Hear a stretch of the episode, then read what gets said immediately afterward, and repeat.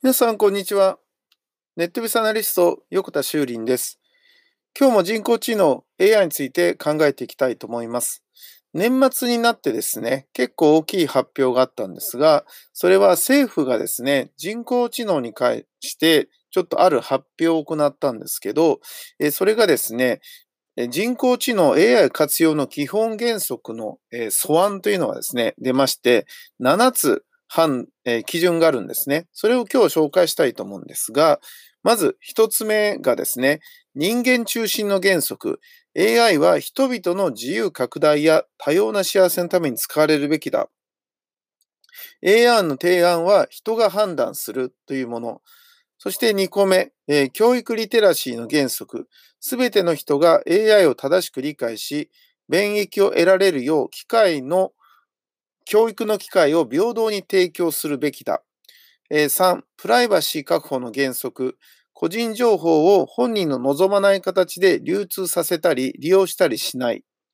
4、安全性確保の原則。サイバー攻撃や情報流出で安心安全が損なわれてはならない。5、公正競争確保の原則。特定の国や企業がデータを独占したり、AI によって負が一部に偏ったりしてはならない。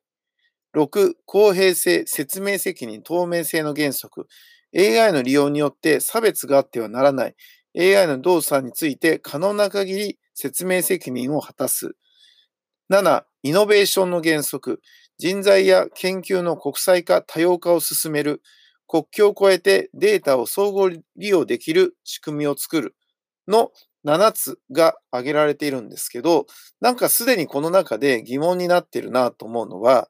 その構成競争確保の原則で、特定の国や企業がデータを独占したり、AI によって負が一部に偏ったりしてはならないっていうのは、すでにもうなってると思うので、この、まあ、いわゆる GAFA っていうですね、え、ものになってると思いますので、ここをどういうふうにこれから国としてですね、その圧力なのか、その施策としてやっていくのかってちょっと興味ありますけど、まあ、現実はできないですよね、これね。ちょっとここがちょっと引っかかりましたけど、まあ、このような、まあ、当たり前のことしか書いてないんですけど、まあ、あの、人間中心の世界であって、AI は、その、サブであるというような書き方をしてるんだけど、まあ、この考え方自身が、まあ、人間考えたことではあるんですけどね、